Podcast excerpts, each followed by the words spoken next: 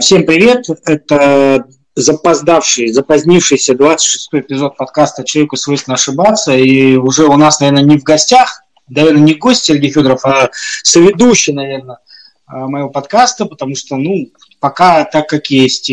Давненько выпуск не выходил, было это связано с разными обстоятельствами, где-то не было времени. У меня, если честно, эта неделя выдалась очень тяжелой, у меня вообще никакого вдохновения не было.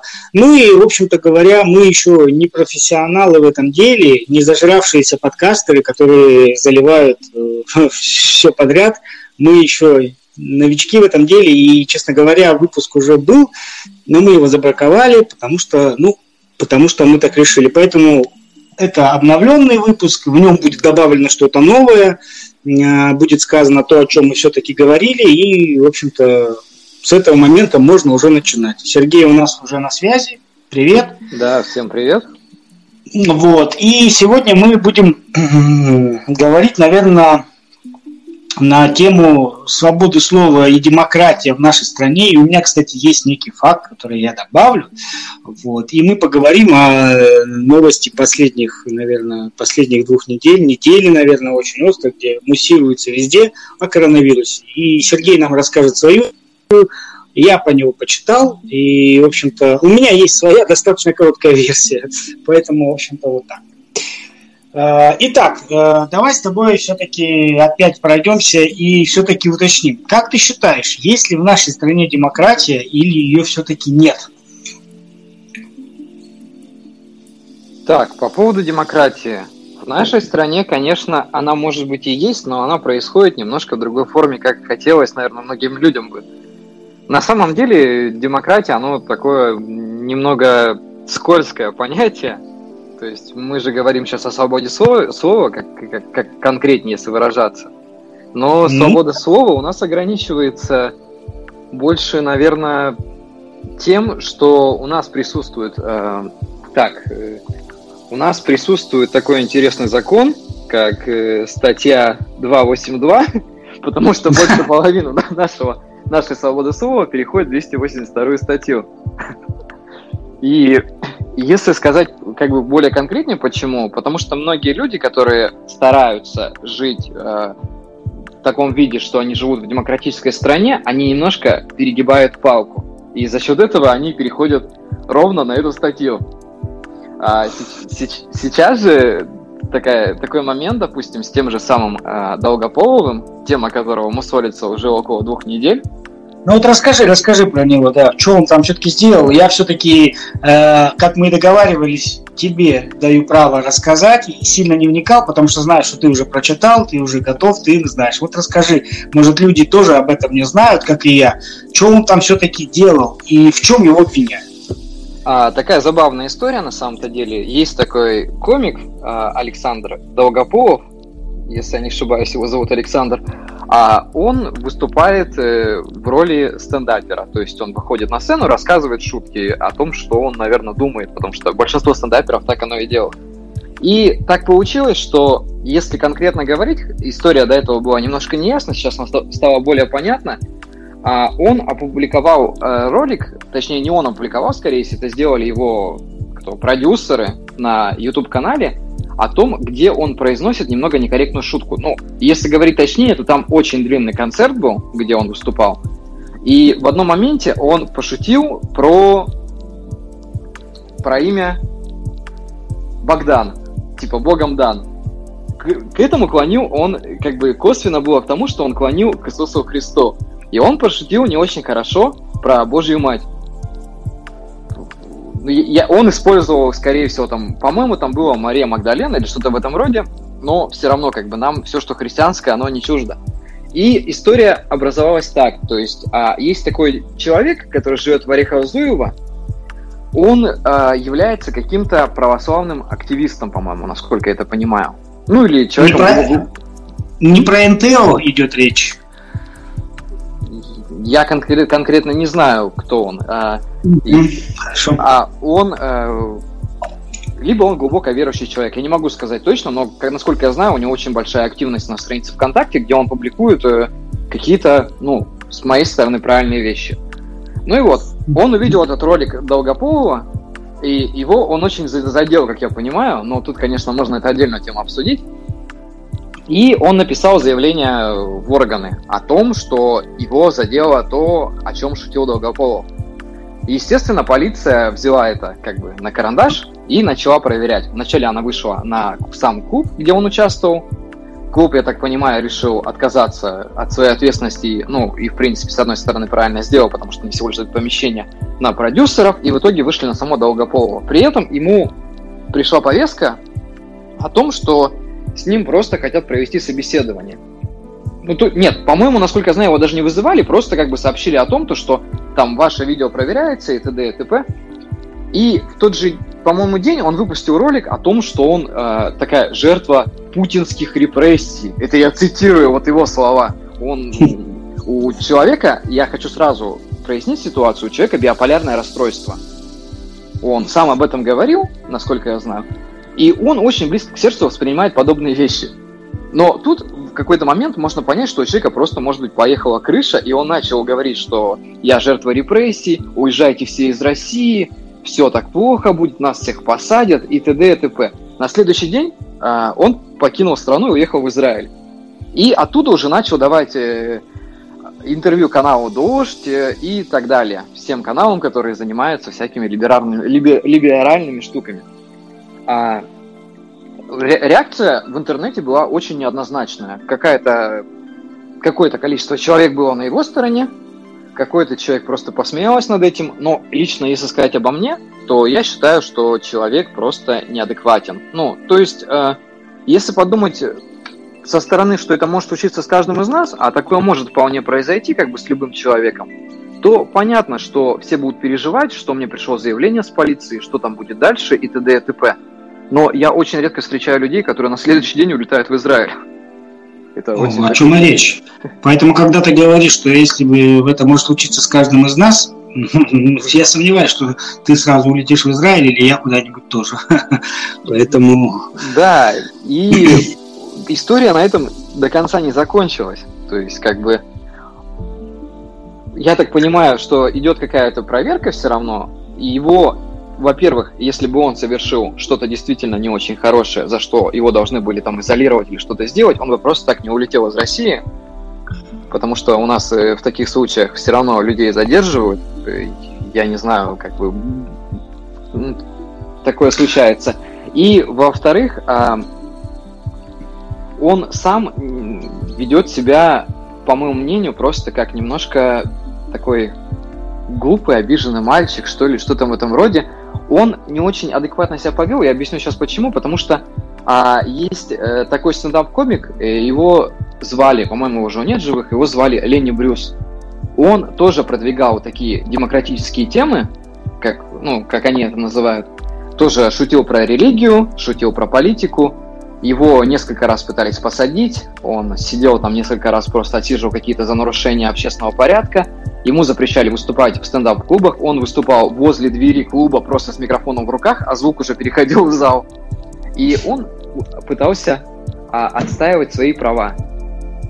Долгополов равнялся на этого человека и говорил, что Ленни Брюс для меня вот такой человек, он там отстаивал свое мнение, он такой молодец, он все это делал, а в итоге поступил в точности, да, наоборот. Человек, вот этот Ленни Брюс, никуда не сбежал из своей страны, даже в моменты, когда его пытались... К примеру, там, репрессировать, грубо говоря. А товарищ Долгополов что-то очень много пальцы гнул на эту тему и на следующий день сразу же испарился из страны. Ну, как-то так. Понятно. Ну, как бы подводя тему к Долгополову, или как его там, он сейчас очень плохо чувствует себя в Израиле и уже ставит в Израиле какие-то стендап-комик-шоу. Но заметь, про Моисея вообще не шутит и даже не намекает, потому что в Израиле за это... Очень опасно шутить. Да, оторвут голову. Может даже побить камнями. Там в религиозных районах Иерусалима там женщина без головного убора может стать причиной прям гнева толпы. Значит, не будем забывать о том, что там еще и мусульмане, что как бы Израиль... Ну, Иерусалим... Да, естественно. Но побивание камней мусульмане переняли у древних иудеев, поэтому это все-таки древнееврейская традиция была изначально. Вот, поэтому... Что я хочу сказать? Здесь и да, и нет. по поводу свободы слова. Вот ты можешь, например, представить себе такой момент, что, скажем так, Филипп Киркоров признается в любви к Дональду Трампу, и от него отвернутся все, его лишат гражданства. Можешь такое себе представить? Если у него не случится какого-то биполярного расстройства, то, думаю, нет. Ему его репутация в первую очередь важна, и как бы это же его кормит. Я о чем тебе хочу привести пример. Вот говорят, в России свободы слова как такового нету, а Америка очень свободолюбивая демократическая страна. И есть такой актер Стивен Сигал, подзабытый малость, но тем не менее есть, и все его знают. Стивен Сигал имеет двойное гражданство. Гражданство Америки и гражданство России с недавних пор. Он его получил, живет в России. И когда не так давно где-то там начали говорить о том, что Россия виновна в отравлении Скрипалей, вот это странное дело, он вырвал микрофон и сказал, что ребят, да вы что-то гоните, что вы тут чушь несете, никаких доказательств нет и так далее. В общем, как-то так на него странно посмотрели, забрали у него микрофон, ну и на этом все. А на следующей пресс-конференции он стал сказать, что я уважаю Путина, я этого человека уважаю, я этого человека люблю, он там замечательный политик, то-то. И что? Голливуд разорвал с ним контракт, адвокаты американские от него отказались, и сейчас его лишают американского гражданства. Вот такая вот свобода слова в США. Такого представить в России невозможно. Почему? Потому что после недавнего ситуации с Джераром Депардье и Иваном Ургантом, где они тоже немножко прошлись по Иисусу Христу, общественность стала требовать лишить Ивана Урганта гражданства. Я посмотрел недавно выпуск с Иваном Ургантом, я его не смотрел, чисто случайно. Он там это все обернул шутку, но тем не менее он извинился, но сказал одну вещь, что в России нету в Конституции такой статьи, чтобы можно было лишить российского гражданства гражданина Российской Федерации. Это вот такой тоже момент. Поэтому все-таки в России свобода слова более присутствует, чем в США, по крайней мере. И второй момент. Да.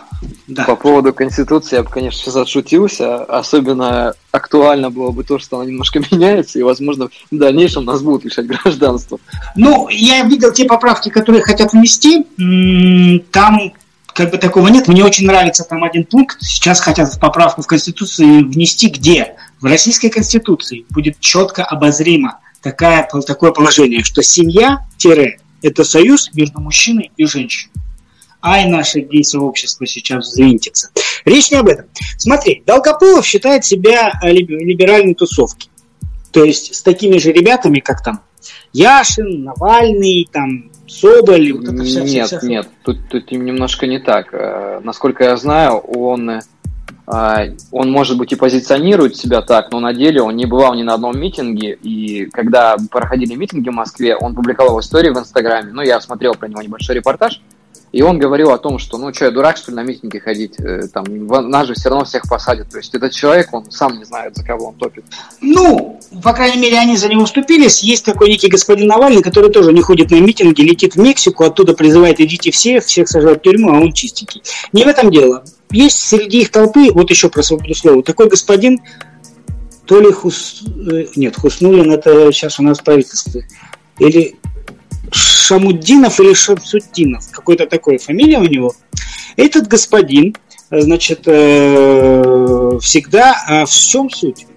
Сейчас вся опять либеросячая тусовка верещит о том, что Россия кровавый режим, в общем-то, ломают через колено, и путинская тоталитарная машина ломает всех подряд. Суть в чем? Этот господин всегда высказывал свое мнение, допустим, он шутил про сгоревших в Доме профсоюза в Одессе людей, что мимо Дома профсоюза я без факела не хожу. Или там, что, «Тарашка-пидорашка» и все прочее. И тут получается такая незадача. Его вдруг взяли и призвали в армию. Какой кошмар. Причем не просто его призвали в армию, а в армию служить на остров Новая Земля. И ты бы знал, что тут началось.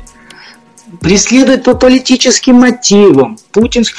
А мне почему-то кажется, что если тебе нету 27, ты являешься в призывном возрасте, у тебя нет каких-то отклонений по здоровью. В чем вопрос-то? Я думаю, что надо пойти и служить. Но это все оборачивают вот в то, что вот путинский кровавый режим. То есть вот этот Долгополов, он примерно то же самое. То есть он из ничего, по сути. Я думаю, что за то, что он сотворил, ему выписали бы максимум штраф. Никто бы его в тюрьму все-таки не посадил. Ну, может быть, штраф такой немалый, 1050, может 100. Но я думаю, что они такие деньги есть. А он из этого сделал целое дело. Так же, как и для обыкновенного гражданина Российской Федерации по закону собрали в армию, из этого сделали политическое дело. И ведь у нас же это сейчас так модно. Всякие вот... Не был такой господин Чичваркин. Может, помнишь такого, да? Да, конечно. Который... Он там что-то намутил с бабками, свалил в Лондон. Он такую чушь сейчас несет. Там про Путина, что он там приедет, что он там Россию освободит. Ну, то есть, или вот господин Дулов, создатель Телеграма и ВКонтакте, который тоже сбил сотрудника полиции на машине, потом убежал за границу, типа по политическим. То есть, они нарушают закон, но так как они люди, ну, скажем так, на виду, они... Естественно, что если я сейчас скажу, что меня остановили сотрудники ППС, забрали и задержали на сутки, и, конечно, если я скажу, что по политическим мотивам, мне скажут, слышно, кто такой. Вот. Они любят хайпиться. И поэтому я считаю, что в данном случае это такой хайп. Ну, опять-таки, хайп хайпом, да, но уехать за границу, как бы, опять-таки, во-первых, должно быть на что, во-вторых, там где-то надо жить, на что-то жить и так далее, так далее. Поэтому он достаточно непростой человек, а то, что он из себя, я понимаю, он, наверное, хочет сделать из себя жертву, но могу сказать, что такое, знаешь, скромное экспертное мнение, что, ну, уже прошло это время, сейчас это уже неинтересно, реально. Вот эта волна, она прошла. Это волна вот этих политзаключенных началась с дела Болотной площади в 2012 году, когда Путин переизбрался, и там была куча арестованных, кому-то дали 3-4 года, кто-то только вышел, тогда это было круто. Сейчас это уже как бы, ну, уже, ну, не то, неинтересно. Поэтому этот Долгополов, он, может, еще помелькает, а с другой стороны, ну, в основном он как был всем неинтересен, так и не остался, а поступок его...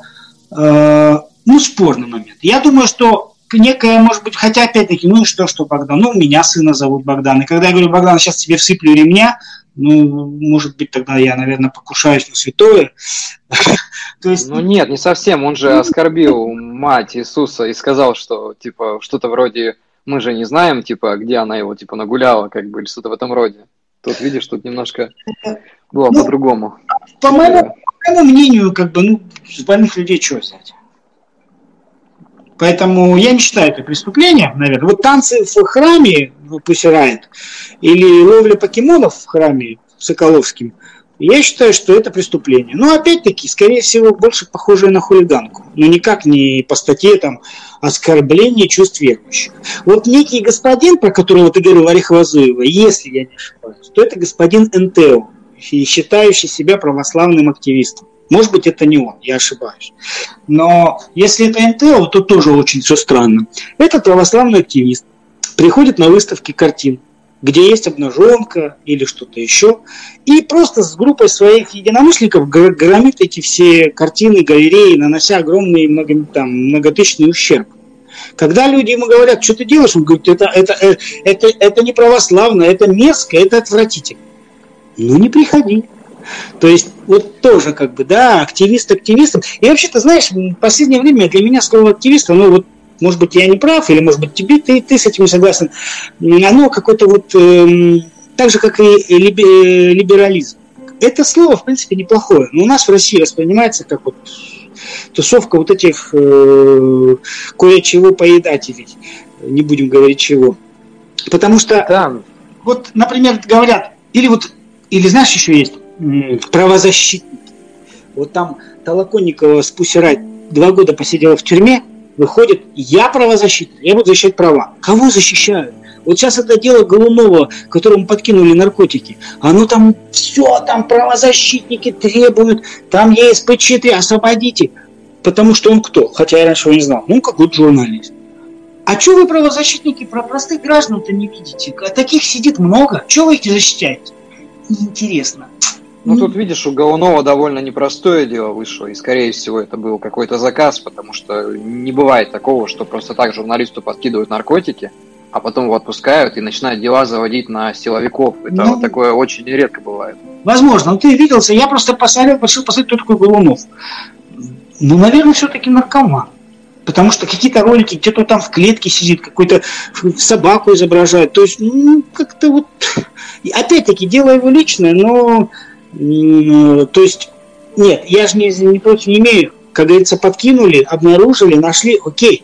Но если вы правозащитники, защищайте права других людей. А у нас правозащитники защищают права только тех, кого интересно, на ком можно хайпануть и заработать. То же самое с активистами. Вот мы там православные активисты. Православные активисты, ну приедьте в деревню какую-нибудь там, в Бобровку, посмотрите там, может быть, храму надо помочь, или поговорить с прихожанами. Чего вы вот на картинной галерее с обнаженкой ходите, активисты? Потому что можно, потому что, ну, вот так интересно. Выложить это в инстаграмчик, в ютубчик. И... Да, это мода. Я вообще смотрю сейчас на людей некоторых, читаю иногда ролики, я вообще, ну, думаю...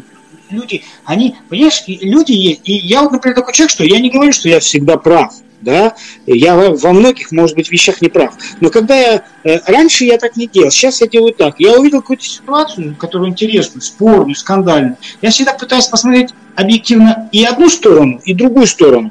Послушать мнение одних и других, почитать комментарии одних и других. А есть люди, которые там услышали что-то. И у меня такое было. Я где-нибудь увижу там какой-нибудь твит, там, что наша власть там вводит какой-то закон против народа. А, у нас власть, а. Потом выясняется, что это либо фейк, либо это неправильно показали, либо это вообще просто только подумали, но вообще не собираются делать. А у нас порой люди вообще с ума сходят. Реально, вот просто сходят с ума. И думаешь такой, елки-палки. Вот иногда, и если честно, я в последнее время вообще вот просто для меня стало табу участвовать вот, просто что-то комментировать. Вот не хочу, потому что реально сразу видно людей, а как мы уже с тобой в прошлом выпуске говорили, да, если человек не читает книги, ну, он не может как бы себя признавать умным, да. Нет, ну, как бы не то, что это прям вот главный критерий, но когда человек не прочитал ни одной книги, ничем не интересуется, но при этом вносит свое какое-то суждение и потом говорит, а когда ты ему говоришь, что это не так, он начинает тебя покрывать матом, ну, это неинтересно. На самом деле. Поэтому хорошо, про свободу слова мы поняли, про 282. Ты знаешь, такой момент я хочу добавить небольшой, да. О том, что ты сказал про активистов довольно верно, что многие вот случаи в Екатеринбурге, когда мы уже говорили об этом, когда они хотели, чтобы не строили церковь там возле сквера. То же самое, когда православные активисты, то же самое, когда зоозащитники многие. Кстати, зоозащитниками довольно интересная тема, потом об этом поговорим, но вкратце я хочу сказать о том, что мало быть активистом, нужно быть деятелем, нужно идти и что-то делать. Либо ты просто ходишь и кричишь о том, что мы запретим то, мы запретим это, мы будем бороться с тем, либо ты молча пойдешь и сделаешь. Это разные вещи. Многие люди, они просто пиарятся на том, что делают. А даже если не пиарятся, они не понимают того, что от их просто выкриков и действий каких-то очень маленьких мало чего происходит. Нужно конкретно идти к чему-то. Если ты хочешь улучшать мир, то тебе все равно нужно как-то считаться с чужим мнением. Потому что не может быть такого, что ты решил, что мир станет другим, и люди все за это подтянутся. Тебе все равно нужно послушать других людей и прийти к какому-то общему выводу. Из-за того, что все время создаются между людьми какие-то споры, недопонимания, случаются подобные скандалы, случаются подобные заявления, случается то, что там, называют 282 статьей и т.д. и т.п. Если бы люди хотя бы немножко друг к другу прислушивались, то, наверное, все было бы намного проще. Но мы же прекрасно понимаем, что человек, который стоит на своем и кричит, что вот здесь моя правда, и вы здесь там сделали так или там и этак, это больше похоже на фанатизм. Я с тобой абсолютно согласен. Вот, кстати, фразу про то, что одними криками делу не поможешь, это вот я точно так же сегодня утром сказал. Знаешь, я вот как английские лорды, которые утром пьют кофе и читают газету, только я не читаю газету, а смотрю новости. Я увидел новость, что сегодня в городе Днепре, бывшем Днепропетровске на Украине, украинские националисты сорвали кинофестиваль. То есть они пришли, сказали, что типа... Причем они просто пришли, они ничего не говорили, они истерично аж до хрипоты в голосе вот эти орали все лозунги, там, да, Украина, слава Украине, смерть врагам и так далее. И я, знаешь, говорю жене своей, говорю, слушай, ну можно быть активистом, правозащитником, можно даже быть, в конце концов, черт с ним, можно быть националистом и нацистом. Можно быть. Но мало просто быть. Надо еще иметь какие-то в голове мозги, иметь какие-то планы, иметь какие-то действия. Чего толку, что они орут?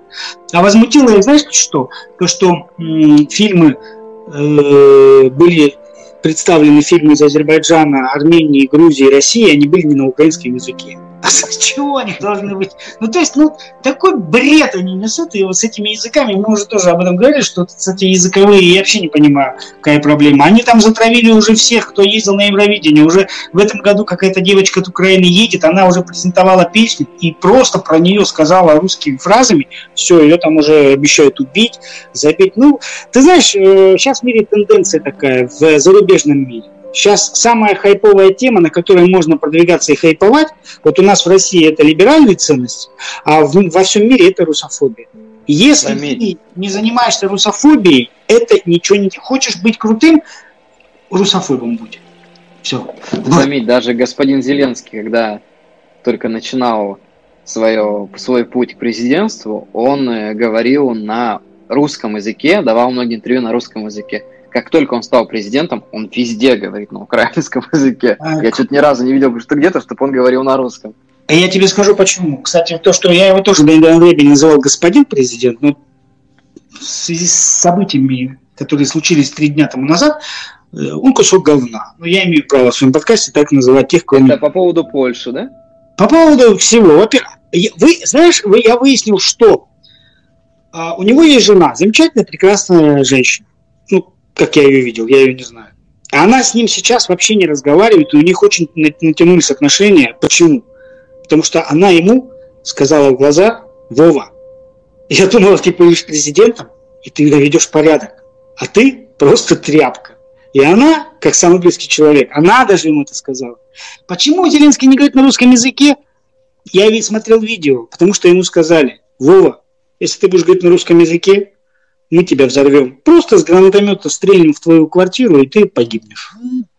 И он, как любой нормальный человек, имеющий чувство страха, боится. То, что он боится, это не делает его хуже. Это окей. Просто, ну, если президент страны боится кучку каких-то националистов, о чем мы вообще говорим? А недавно же было видео, что он приезжал на Донбасс и говорил: «Я же президент этой страны, я же не лох какой-то». Лох. Самый настоящий. А по поводу Польши, по поводу приезда в Иерусалим на Холокост, евреи ему этого не простят никогда. Тем более, что он сам еврей, а дедушка его воевал с Жуковым, а тоже боролся с фашизмом, и он это все предал. Все. Полностью. А то, что он полякам подпевает, а кому ему подпевать? Ему же надо каких-то людей иметь. Эрдоган от него отвернулся. Ну, с поляками. Поляки вообще переписали историю. Я вчера видел, как на сайте опубликовали, что Освенцим освобождали вообще американцы.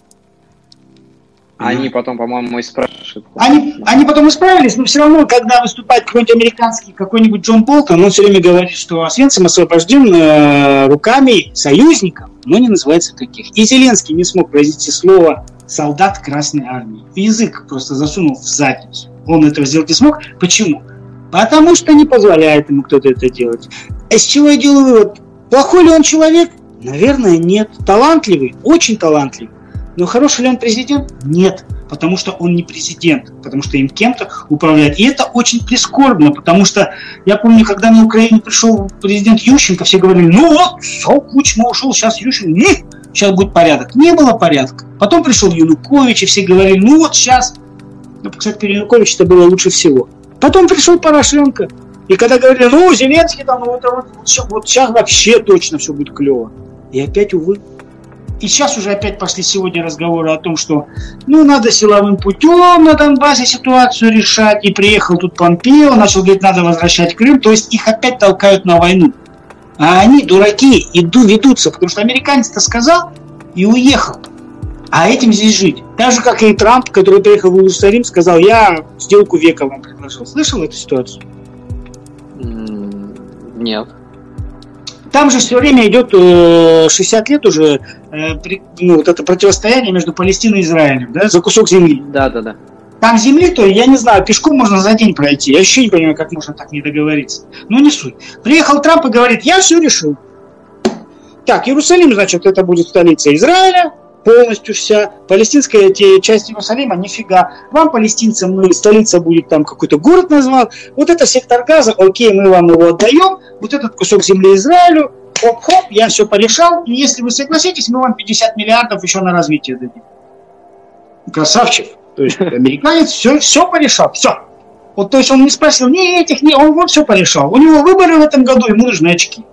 И я всегда, знаешь, раньше удивлялся. У меня вот бабушка там, ну, кто-нибудь все говорит, почему американцы наглые, почему они везде лезут, что им надо? И как бы я тоже возмущался. А я просто почитал тоже ситуации. Они это делают не специально, они такие рождаются, понимаешь? Они рождаются, и им с детства говорят, вы исключительная нация. Фашизмом, конечно, попахивает, но вы исключительная нация, вы можете все. И он, когда вырастает американец, он просто думает, мы все решаем. И он в этом не виноват, его так воспитали. Вот сейчас американцы заявили, что открыли Антарктиду. Хотя мы знаем, кто ее открыл. Тут уже прикалываются люди, говорят, а американцы Америку случайно не открыли? Поэтому... мы немножко углубились. Я к тому говорю, что... История очень странная штука, ее все время кто-то пытается переписать под себя. Ну, ты понимаешь, мне, например, обидно.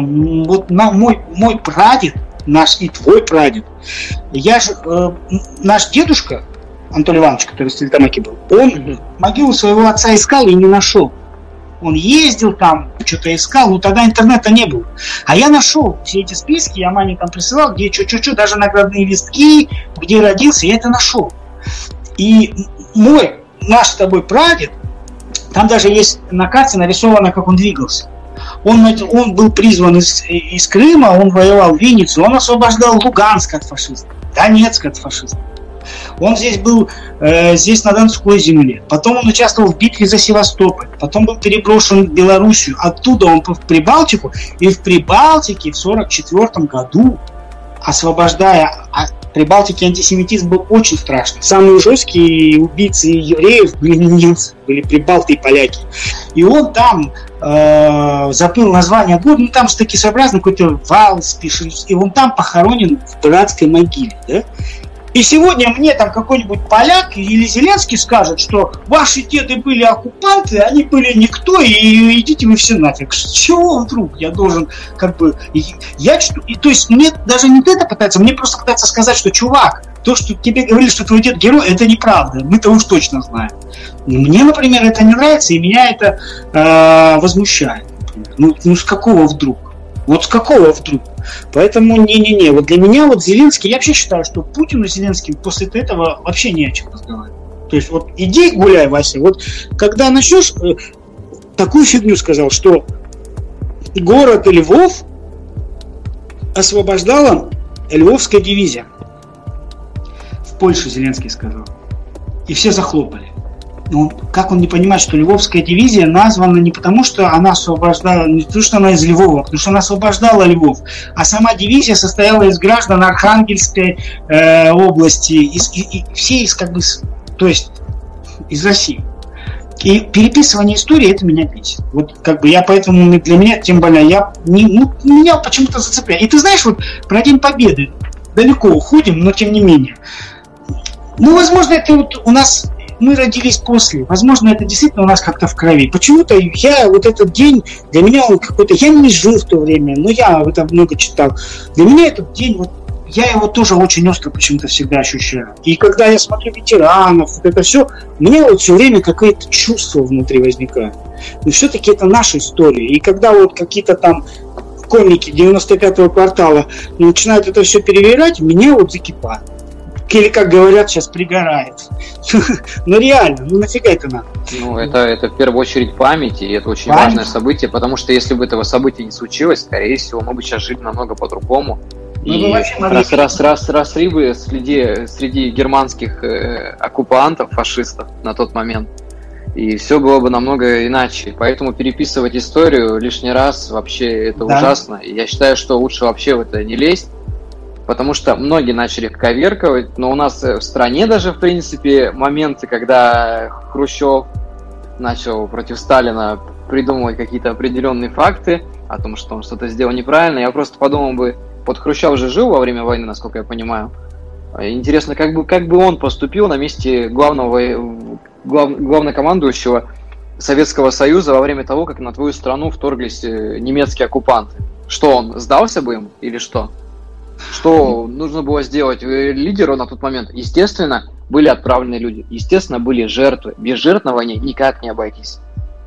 Безусловно, но ты вот когда говоришь, что как бы мы жили при немцах и жили бы вообще, ты мыслишь вот как это, как я, то есть как Ватник и Колорадо. А настоящие либерасты говорят так: хорошо бы жили бы, пили бы баварское, ели бы жареные колбаски и катались бы на Мерседесах.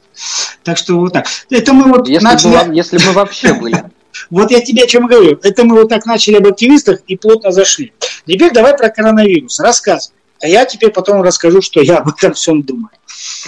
Так, по поводу коронавируса. Да? Он появился, насколько я знаю, вспышка началась в декабре, но она была такая малоизвестная, никто о ней ничего не слышал. А когда уже в январе началась эпидемия в городе Ухань, уже начали об этом говорить. Вначале я смотрел на эту ситуацию, как будто бы, это что-то очень далекое от нас, и, в принципе, вряд ли нас это достигнет. Случилось, как с Эболой в свое время, там какое-то определенное количество человек это зацепило, потом придумали вакцину, и все вылечились, и все стало хорошо.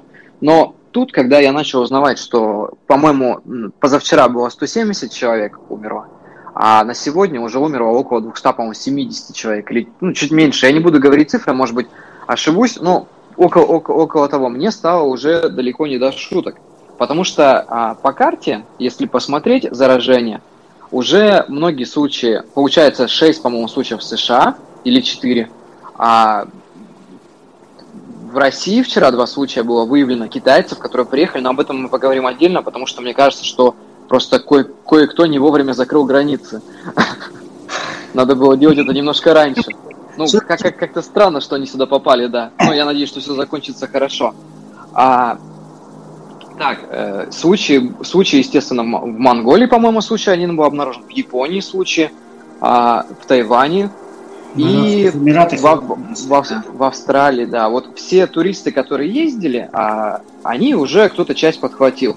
Новость довольно спорная, потому что, с одной стороны, все кричат: началась эпидемия, все плохо, и т.д. и т.п. А когда ты смотришь видео людей в Инстаграме, которые находятся сейчас в Ухане, действительно, у моей сестры там живет, не в самом Ухане, а в другом городе живет одноклассница, она говорит, что как таковой паники нету. То есть, люди ходят в масках, но никаких толком ограничений, вот именно в ее городе, допустим, в ближайших городах, не наблюдается. То есть, никакой паники не наводится. Чрезвычайный режим есть только в том городе, где была сама вспышка эпидемии, а остальное, в принципе, все в порядке. И к чему я это все говорю? Вообще, на самом деле, случай довольно интересный. Когда уже случаи проявились в России, вот то, что 2 китайца, по-моему, один в общаге, там девушку, по-моему, обнаружили, которая болеет, или что-то в этом роде, хотя уже писали, что она идет на поправку. Самое страшное в этой ситуации в том, что вакцины как таковой нету, и эта болезнь действует в основном на маленьких детей, у которых только иммунитет начинает развиваться, или у стариков, у которых этого иммунитета уже практически нет. Вот для этой возрастной категории в основном происходят летальные исходы. Для людей, у кого понижен иммунитет, даже в среднем возрасте, естественно, тоже будет происходить. Остальные вроде как выздоравливают сами по себе.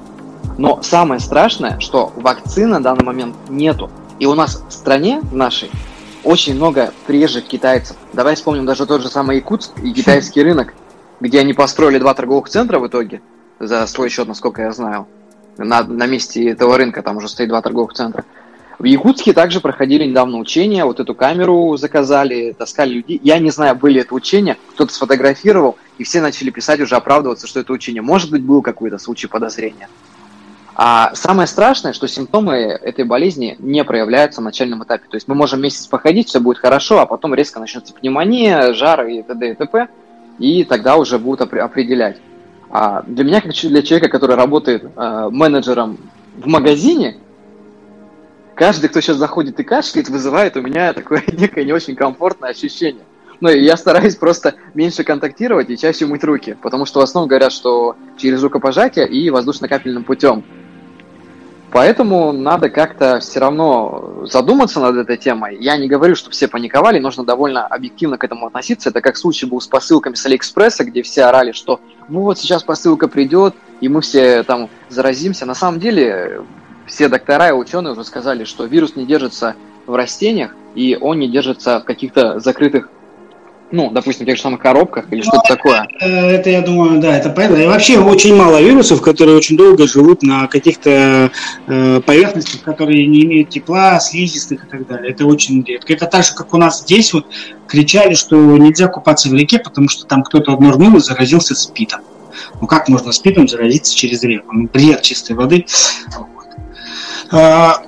У меня немножко другое мнение на этот счет. Я вообще ко всем этим вирусам отношусь вообще спокойно. Я больше всего считаю, что в нашем современном мире есть такое понятие, как биологическое оружие. Есть такая неверсия, сказали, что якобы заразились китайцы, потому что ели летучих мышей. Насчет того, когда китайцы сказали, а мы их ели всегда и не болели, сказали, что ту мышь летучую, которую ел китаец, укусила больная бешенством какая-то змея. И... может быть, это версия. Сейчас мы можем отталкиваться только от версии. Это первый момент.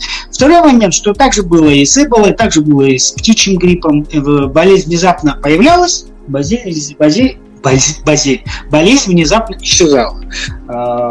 Тут, как это сугубо мое мнение, и я не говорю, что я вообще прав, но я так считаю. Это биологическое оружие, на котором запускают и потом убирают. То есть вакцина есть, но ее держат. Сейчас какие-то фармацевтические компании сделают на этом очень много денег, а потом скорее всего, это дело рук Америки, как обычно, потому что Китай с Америкой очень натяжные отношения, они там не идут ни в какую на уступки, и поэтому, может быть, оно так и получилось. И естественно, что люди любят вот эту вот истерию. Я 3 дня назад пошел в аптеку, мне нужно было купить тампонки от головной боли. И впереди меня стоит 3 бабульки. Что они покупали? Они покупали марлевые повязки, потому что коронавирус. Хотя у нас до Китая очень далеко, и китайцы есть в Ростове, они учатся в самом университете, но их очень мало. По сравнению с Якутией их просто тут нет. Вот. И мне кажется, что это больше всего нагнетается. Цифра о том, что погибло столько-то человек, ну, можно, конечно, в новостях сказать, но где это проверить, тоже невозможно. Поэтому по поводу, даже если они умирают, ведь симптомов вначале нет, а потом симптомы какие? Как у гриппа. А как известно, в России грипп каждый год новый, и умирают от него, в принципе, тоже немало людей в России по статистике. Более того, те, кто прививаются от гриппа, вот проводилась статистика, что умирают от гриппа те, кто не прививался. Не все, но все в категории, кто не делал прививку. Грипп каждый год мутирует, не могут вакцину войти. Также и с коронавирусом сейчас говорят, нет вакцины, симптомы гриппа. Человек может умереть от гриппа, а скажут, что от коронавируса.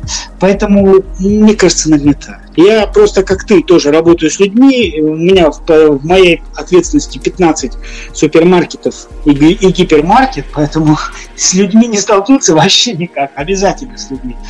Но я считаю, что это все сейчас еще пошумит, погремит и сойдет на нет. И тут интересная такая тема возникает по поводу вакцины. Я сегодня смотрел брали интервью какого-то человека, который занимается, вирусолога, по-моему. Он сказал, что этот вирус, когда сделают вакцину, возможно, уже сам пойдет на спад. Ну, о чем его, возможно, уже не будет, когда вакцина. А вакцину сделают не раньше, ну, к маю. По подсчетам, ну, да, ближе к лету. Но китайцы штаммы гриппа уже нашим ученым передали. Но опять-таки, понимаешь, какая штука? Вот здесь и есть как раз-таки целое, можно заработать миллиард. Мы сделаем якобы с тобой какую-то вакцину, типа, а симптомы как у гриппа. Человек начал чихать, сморкаться, испугался, ему сразу говорят, вот этот препарат, все пройдет. Ты ему этот препарат дал, у него все прошло, все ништяк. Он покажет Васе, тот покажет Пете, все будут покупать. Это как орбидол. Ты знаешь, вот у нас в старости наши бабушки использовали от сердца валидол. И каюсь, что в детстве мне так нравилась эта таблеточка, она такая была большая, вкусная, мятная. И его надо было класть под язык. И буквально вот совсем недавно я узнал, что валидол вообще не лекарство, это просто мятная таблетка. Но срабатывало, потому что есть понятие эффект плацебо. Человек, который знает, что ему помогает, употреблял эту таблетку, ему становилось легче. А валидол – это просто мягкая таблетка. Поэтому тут не, возможно, что и действительно он есть. Но опять-таки в России могут это немножко нагнетать. Вот там 2 китайцев сейчас определили, якобы в Тюменской области и где-то в Иркутске. И как бы их госпитализировали с симптомами вот, ОРВИ и гриппа. А может, это просто грипп, а может, не. Как понять? Дело в том, что, понимаешь, мы простые люди, абсолютно не знающие ничего. Ты не ученый, я не ученый. Поэтому я пойду сдавать анализы, и мне скажут, что у тебя вот это. А я здесь могу полагаться только на честность врачей. А хрен его знает, действительно ли это так. А может быть, это и не так. Поэтому тут с вирусами очень сложно. Конечно, какие-то такие болезни, которые мы все знаем, или какие-то там открытые рамы, перелом руки, но его видно на снимке, он перелом, лечат от перелома. А с вирусами сложнее, тем более, что... Тут же понимаешь, какой момент? Вот, допустим, у меня есть, ну, грубо говоря, какие-нибудь хламидии в организме, да? Ну, грубо говоря.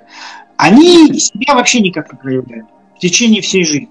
И анализ, когда происходит, выявить сложно. Но если у меня в организме появляется другой вирус, то клетки просыпаются, начинают мутировать в какую-то там болезнь. Поэтому, а в каждом человеке что-нибудь да есть, по-любому. Ну, и очень много заболеваний, которые не то что вяло текущие, вообще не подают признаков жизни, абсолютно. И как бы, поэтому один переносит болезнь легко, а другой умер. Он говорит, а как так умер, мы вроде вместе, а вот умер, почему? Оказывается, у него там то. Тут фиг его увидишь, потому что вирус это такая штука, как вот коварная вещь. Поэтому кто-то этим коронавирусом может сильно заболеет и не умрет. Еще есть такое понятие, как иммунитет, и он у всех разный. Один переносит заболевание легко, один переносит заболевание не очень легко. Вот, поэтому, ну вот у меня, да, я ни от кого как бы секретов не держал, я инфицирован вирусом гепатита С. Причем инфицирован я с 2011 года. Сколько лет уже? Скоро 10 лет. И я никогда его не лечил, потому что от него нет вакцин. Но мы все прекрасно понимаем, что с данным вирусом можно прожить всю жизнь без каких-либо проблем, ущербов, если соблюдать какие-то определенные правила. И это не является инфекцией. У многих людей забито в голове, так же, как у людей, говорят про людей, у которых гепатит, так же говорят у людей, про которые ВИЧ, что от них даже чураются, и, возможно, это передается воздушно-капельным путем. Все это бред полнейший. Многим людям промывают мозги, и они не очень правильно относятся к данным болезням, потому что никто никогда в нашей жизни не застрахован от того, что он вдруг случайно заразится гепатитом или ВИЧ. Вот, поэтому даже половым путем он практически не передается, и только через кровь. Где я мог заразиться? Где угодно. Может быть, когда мне зубы рвали, может, когда аппендицит вырезали, может, когда я в тату-салон делал тату. Узнать, где ты заразился, нереально просто. Но с этим вирусом, опять-таки, в чем суть? Можно прожить всю жизнь, можно не прожить. У некоторых людей он иммунитет впоследствии из 50 человек 15 просто и при ведении здорового образа жизни, а он просто исчезает. Я потому что я раз в 2 года сдаю кровь. У меня то там же он делится под виды еще есть, как чипируется на виды. У меня непонятно, почему он вообще определяется как есть, то его нету, то антитела, то он есть. Поэтому вот фиг его знает. А у меня, я лежал в больнице, когда у меня почему-то появились симптомы. Их никогда не бывает вообще у гепатита С, но я пожелтел, как тот бегемот в мультике. Меня положили в инфекционную больницу. В Стерлитамаке лежал в инфекционной больнице, вот в ужасной больнице, где даже розеток не было. И со мной лежали вообще там жесткие какие-то наркоманы и непонятно кто. И там чувак один тоже, и он, короче, продал машину и как бы купил препарат. Предлагали какие-то индийские дженерики. 450 тысяч, короче, ты излечиваешься. И как-то, ну, мы с ним сейчас не общаемся, ну, там себя держали. Он, мне, ты будешь покупать? Я говорю, да, откуда у меня такие бабки? Ну, как бы нет. Вот. Он пропил этот препарат, все как надо, там ему жена там ему поддобавила денег, что-то они там еще купили. Короче, он пропил этот препарат, и как-то мы с ним года через 2, наверное, так, где-то переписали, я не помню уже, в Стерлитамаке еще, он мне говорит, блин, все, я сдаю, у меня отрицательно, ничего нет. А потом, как сейчас, он говорит, что-то я приболел там, ну, и пошел в анализу, и у меня опять вылезло. Поэтому тут и про этот гепатит С тоже ходит много версий, что его вообще не существует, что он показывает так, а на самом деле там какая-то есть статья какого-то ученого, который говорит, что это вообще не доказано, что этого может вообще и нету, просто вас кто-то говорит, есть вакцина, кто-то говорит, нет. Поэтому я вообще не лечусь. Потому что вот рибаверином лечиться, чувак один лечился года два. Он его пил, у него были депрессии, чуть ли не до суицидальных состояний. В итоге он вроде как исчез, опять вышел. Я вообще его ничем не лечу, он у меня никак не проявляется. Единственное, что я пью гепатопротекторные препараты, которые восстанавливают, потому что вирус разрушает печень, но так как печень единственный орган, который регенерирует себя сам, я при препараты, которые восстанавливают. Я сдаю анализы, печеночные пробы, АЛТ, АСТ. Если они выше нормы, значит у меня нет разрушения. Я пропиваю препараты, сдаю ниже нормы. Ок. Вот и все. Поэтому вот если говорить о коронавирусе, хрен его знает, есть он, нет, как это все. Даже может, знаешь, как, может даже быть и такое, что человек пришел сдавать анализы, а ему внесли еще что-нибудь там, и потом, ну то есть тут очень сложно. Я понимаю людей, которые болеют или которые погибают, это на самом деле, ну, очень прискорбно. Хотя, как бы это цинично ни звучало, китайцев очень много, и у них, и поэтому... Количество умирающих очень много. Ну, это как бы закон природы, наверное, да? Вот. Но я не думаю, что он сейчас... Мне кажется, сейчас ближе еще в феврале он, мне кажется, пойдет на спад, и весной уже о нем будут вспоминать, что когда-то было. Вот. Потому что, ну, фиг его знает. Вот мое сугубо такое мнение, я не знаю. Но я к этому... Ты знаешь, я вот никогда вот про клещей. Вот я такой человек, как бы, не то, что я...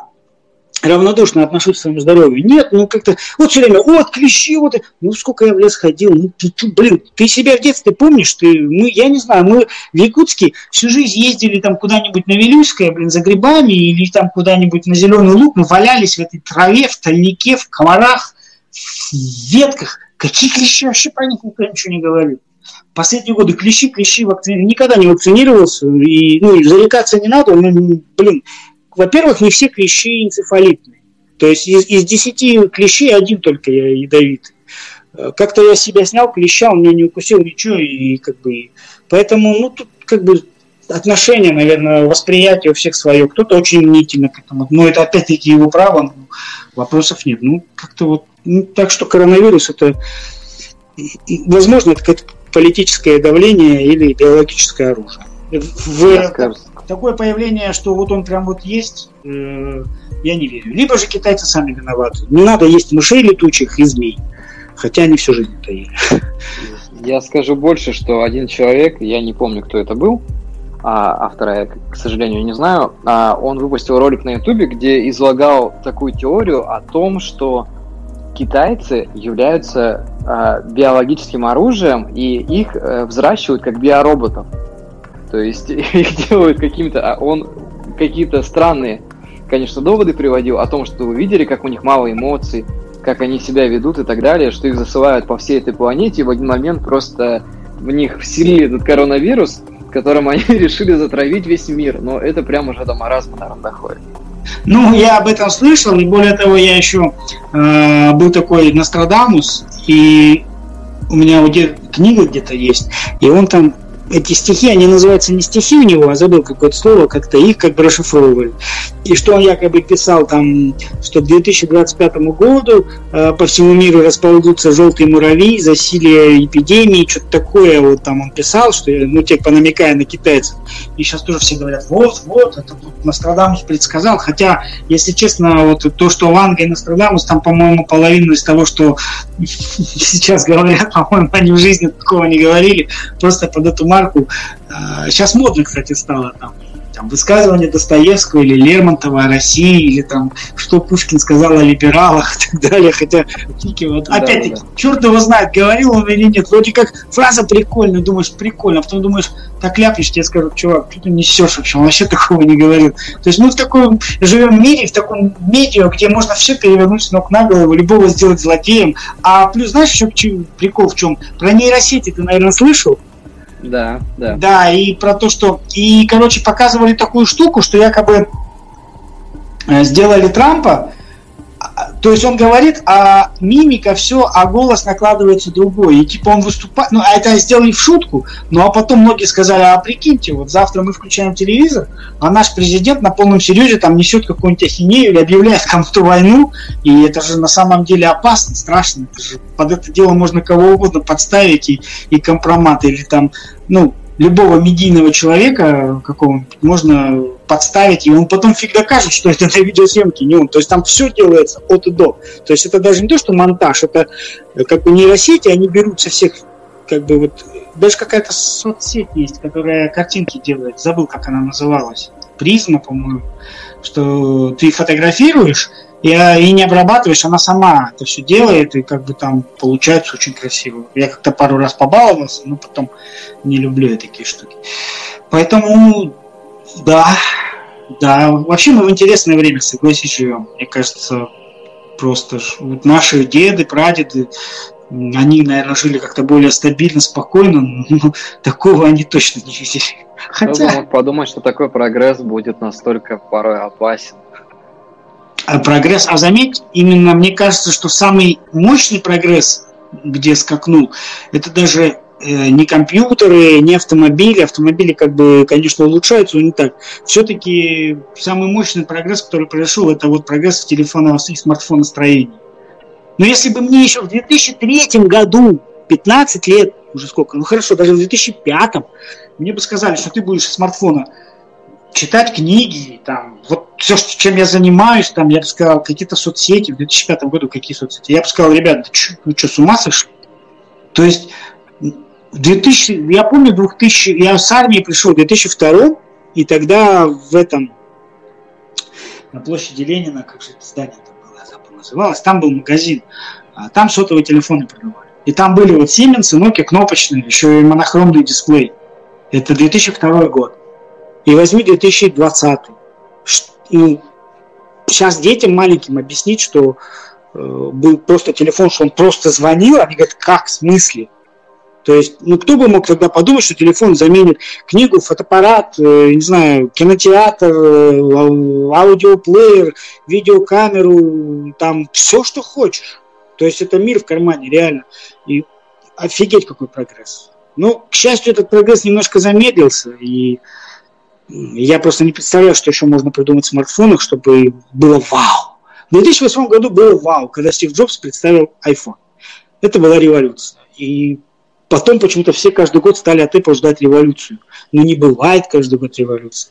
Сейчас из инноваций только гнутые смартфоны. Я буквально сегодня посмотрел распаковку Вилсакома Huawei Mate. Очень прикольно сделано, но стоимость такая, что 300 тысяч он стоит. Кто это будет покупать, непонятно. Поэтому в очень интересное время живем. И мне даже сложно, я даже иногда, я не фантаст, но иногда так представляю, а вот что будет через 30 лет? Какие будут смартфоны? Что с ними будет? Ну, сложно представить. Главное, что прогресс не зашел в тупик, потому что тот же самый Apple, который уже не знает, как развивать свои смартфоны, просто написал. А он зашел уже в тупик. Вот у меня, например, смартфон, у меня есть и датчик отпечатка пальца, и разблокировка по лицу. Причем я всяко-разно проверял. В шапке он разблокирует, в очках разблокирует, фотографии не разблокирует. И то есть, как бы, ну я не знаю, чужое лицо не разблокирует. То есть как бы вот в айфонах в последних у тебя есть Touch ID, а которые безрамочные, там нет Touch ID, там Face ID. У меня есть и то, и то. И как бы я не понимаю вообще, куда дальше должен двигаться смартфон и что он должен еще уметь. Многие там говорят, да что там этот новый iPhone, что он там вышел новый, что там новую камеру, а что он должен, кофе что ли варить? Ну, я не знаю, дисплей. Одно время была гонка за разрешением экрана. У одних там был Retina, да, у айфонов был, потом был там Super AMOLED, QHD, 4K, потом была гонка за тонкостью смартфона, тоньше, у этого еще тоньше, а вот там вообще 5 мм. Потом была гонка за мегапикселями, там 16, 2, хотя мы понимаем, что это все маркетинговый ход. А сейчас куда гнут? Сейчас посмотри на смартфон, они все одинаковые. Особенно если брать смартфоны на андроидах, там Samsung, ну, самые такие кто, Samsung, Huawei, Xiaomi, ZTE, Asus. Их вообще невозможно отличить. Айфоны тоже. Я думаю, что нужно улучшать батареи. Батареи, но опять-таки с батареями есть два уже способа. Один способ, что телефон будет заряжаться по Wi-Fi. То есть ты зашел, и где есть Wi-Fi, он заряжается. Прикольная штука. Это одна технология. Это вот и... А вторая технология, что какой-то придумали аккумулятор на каких-то атомных частицах, который заряжает телефон за 10 минут, и заряд держит неделю или там 2 недели. Но это очень дорогая технология. Но опять-таки все дорогие технологии рано или поздно дешевеют. Поэтому с аккумуляторами вообще беда. Просто, то есть телефоны становятся более ресурсными, потребностей больше, а батарея та же. Поэтому, ну, это и все. А что еще развивать? Куда еще разрешение экрана? Вот у него там 400 ppi per inch. Вот, представляешь, 400 пикселей на дюйм. Ну, глаз видит 256, уже потом все. Камеры отличные, звук отличный. Не знаю, то есть я считаю, что уже это как с ноутбуками. То есть ноутбук в свое время сделал революцию, он был толстый, громоздкий. Сейчас есть ультрабуки тонкие, там, макбуки. Но они, цена у них дорогая, и у них что-то там меняется. Тут появляется тачбар, там появляется подсветка кнопок. А как бы основная штука уже все. Куда, что там еще дальше делать? Ну, насколько я знаю, Apple сейчас занимается очками виртуальной реальности. По крайней мере, они взяли такой патент, насколько я понимаю. И эти очки заменят тебе твой привычный смартфон. Но я не знаю, как с него будут делать фотографии, но, в принципе, идея довольно интересная. То есть ты одеваешь очки и можешь просматривать видео, ты можешь общаться с людьми, созваниваться и т.д. и т.п. Ну, это будет прикольно. Идея прикольная, но я думаю, что это не идея ближайших 5 лет. Например, это знаешь, вот в чем трудность бросить курить? Вот я вот не курю уже 10 лет. Для меня была трудность не то, что мне надо покурить, а тактильное ощущение. Ну, то есть, самый банальный пример. Я когда шел в туалет, я брал сигарету. А когда я бросил курить, у меня была проблема, а как в туалет идти без сигареты? То есть, тактильное ощущение. То есть, ощущение, что ты вдыхаешь, выдыхаешь дым, что ты куришь. Также и смартфон. Ты привык, что ты пальцами нажимаешь, да, а тут тебе надели как бы на очки, и ты голосом, как голосом-то, я же не привык, я привык пальцами. Конечно, ты от этого отвыкнешь, ну а как тогда понтоваться, что у тебя самая крутая модель, если очки будут как очки? Ну то есть, а как чехлы, а индустрия чехлов? Тогда как бедные китайцы будут заработать? То есть, ну, черт его знает. Ну как понтоваться? Очки от Ray-Ban, очки от Gucci. Ну, может, очки от Apple, да. Сейчас Apple как бы больше делает упор на сервисы и на софт. И, в принципе, я думаю, что в ближайшее время, в ближайшие 5 лет, смартфон будет стоить $1. Ты покупаешь смартфон, но там будут целые условия. $100 у тебя там подписка на, чтобы ты скачал приложение, и вот эти все стриминговые облачные сервисы. Как-то вот мне кажется, что это будет работать примерно вот так. Потому что само железо стоит копейки. Вот эти все дисплеи. Если посмотреть в себестоимости, сколько стоит самый дорогой iPhone, там что-то $160. Все. А сколько он стоит в рознице? Поэтому Apple... 160 ну да, $100. То есть себестоимость айфона, когда он на Foxconn собирается. Да, нет, себестоимость. То есть то, что он стоит с завода. То есть, вот. Поэтому, ну, как бы, сейчас вот Apple в своей презентации презентовали игровой сервис какой-то. Ты там можешь $10, по-моему, в месяц платить и играть игры ПК-шные на айфоне. Это, кстати, я скачивал аркаду. Или как-то так. Я тоже на айфоне у себя попробовал. Мне не понравилось, там нет тех игр, которые я. То есть не зашло. Мне нравятся там квесты, типа Черного Верка, мне нравится там Half-Life, там и такие нету. Знаешь, я хочу рассказать тебе быстренько такую вещь по поводу игр на телефоне. Я никогда бы не подумал, что на айфоне я буду проходить GTA San Andreas и Max Payne. Ну, там еще есть и Vice City, и все такое, но игры вышли довольно давно, их адаптировали, и для меня было просто удивление, что я держу в руках в свое время тогда еще iPhone 5s у меня был, и я на нем играл в Max Payne. Это было вообще... На таком дисплее играть в GTA у меня... Я на iPad, правда, проходил. На 5s это... Ну, ты, да, ты жесткий геймер. Но опять, вот это к той теме. Если тебе в 2004 году, когда как раз вышло Сан Андреас, сказали, блин, ты будешь на смартфоне своем играть, ты сказал, что гоните, что ли? Для этого нужен комп. И даже еще тогда, в то время, не каждый ноутбук тянул Сан Андреас. Нужен был комп. А сейчас, пожалуйста, на айфоне, вот сейчас все по акции, 150 рублей она стоит, там можно купить, по крайней мере, в Google Play. Прикольно. А я в последнее время как бы к играм уже, я в какие-то логические игры играю. То есть я всякие наигрался игрушки.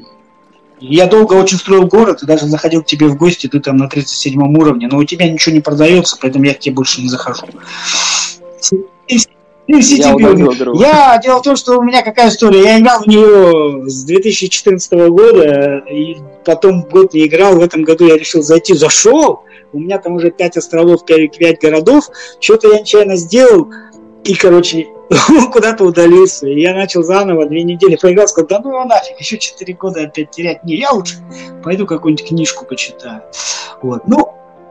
Он не удалился, тебе нужно было пройти несколько уровней, а потом... Он не восстановился, потому что у меня было на Фейсбуке подвязано, и Фейсбук я давно снес, и там, короче, что-то беда, и в итоге все пароли не подошли, я плюнул и искал. Это все тоже, ты знаешь, на самом деле все эти игры, они столько жизненного времени отъедают, это просто капец. Поэтому не хочу, не буду. Вот. Ну, как-то мы с тобой нормально так побеседовали обо всем, в принципе, и даже ушли туда, куда не надо. Мы уже за 2 час перевалили, и я думаю, что на этом все. И в ближайшее время опять услышимся, увидимся. Вернее, услышимся точно. Ну, я бы и увиделся, но, увы, пока никак. Вот, поэтому давай прощаться. Это был соведущий и гость подкаста Сергей Федоров. Это был 26-й выпуск подкаста «Человеку свойственно ошибаться». И была очень долгая пауза. И обещаем надолго не пропадать. В ближайшие дни появятся еще обязательно выпуски. Так что, Сергей, пока-пока. Да, все, я тоже отключаюсь, пока.